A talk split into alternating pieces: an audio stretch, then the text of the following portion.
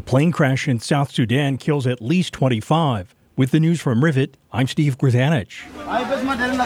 At the scene of the crash on the banks of the River Nile, rescue and recovery crews are looking for possible survivors amid the cargo plane wreckage.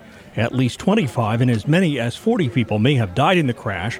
Authorities say the plane appears to have been overloaded. Houston's mayor says the fight isn't over following the defeat of an ordinance that would have established non discrimination protections for gay and transgender people. Voters on Tuesday rejected the ordinance 61% to 39%. In San Francisco, meanwhile, voters have rejected a proposal to restrict Airbnb, the world's largest home share business.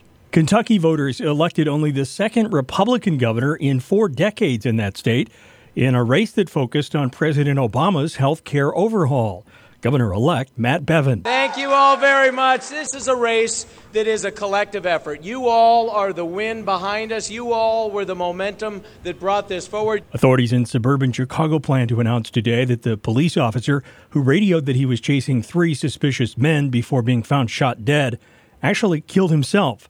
The shooting of Fox Lake Police Lieutenant Charles Gliniewicz sparked a massive manhunt. One of the biggest events in country music is tonight. It's the Country Music Association Awards.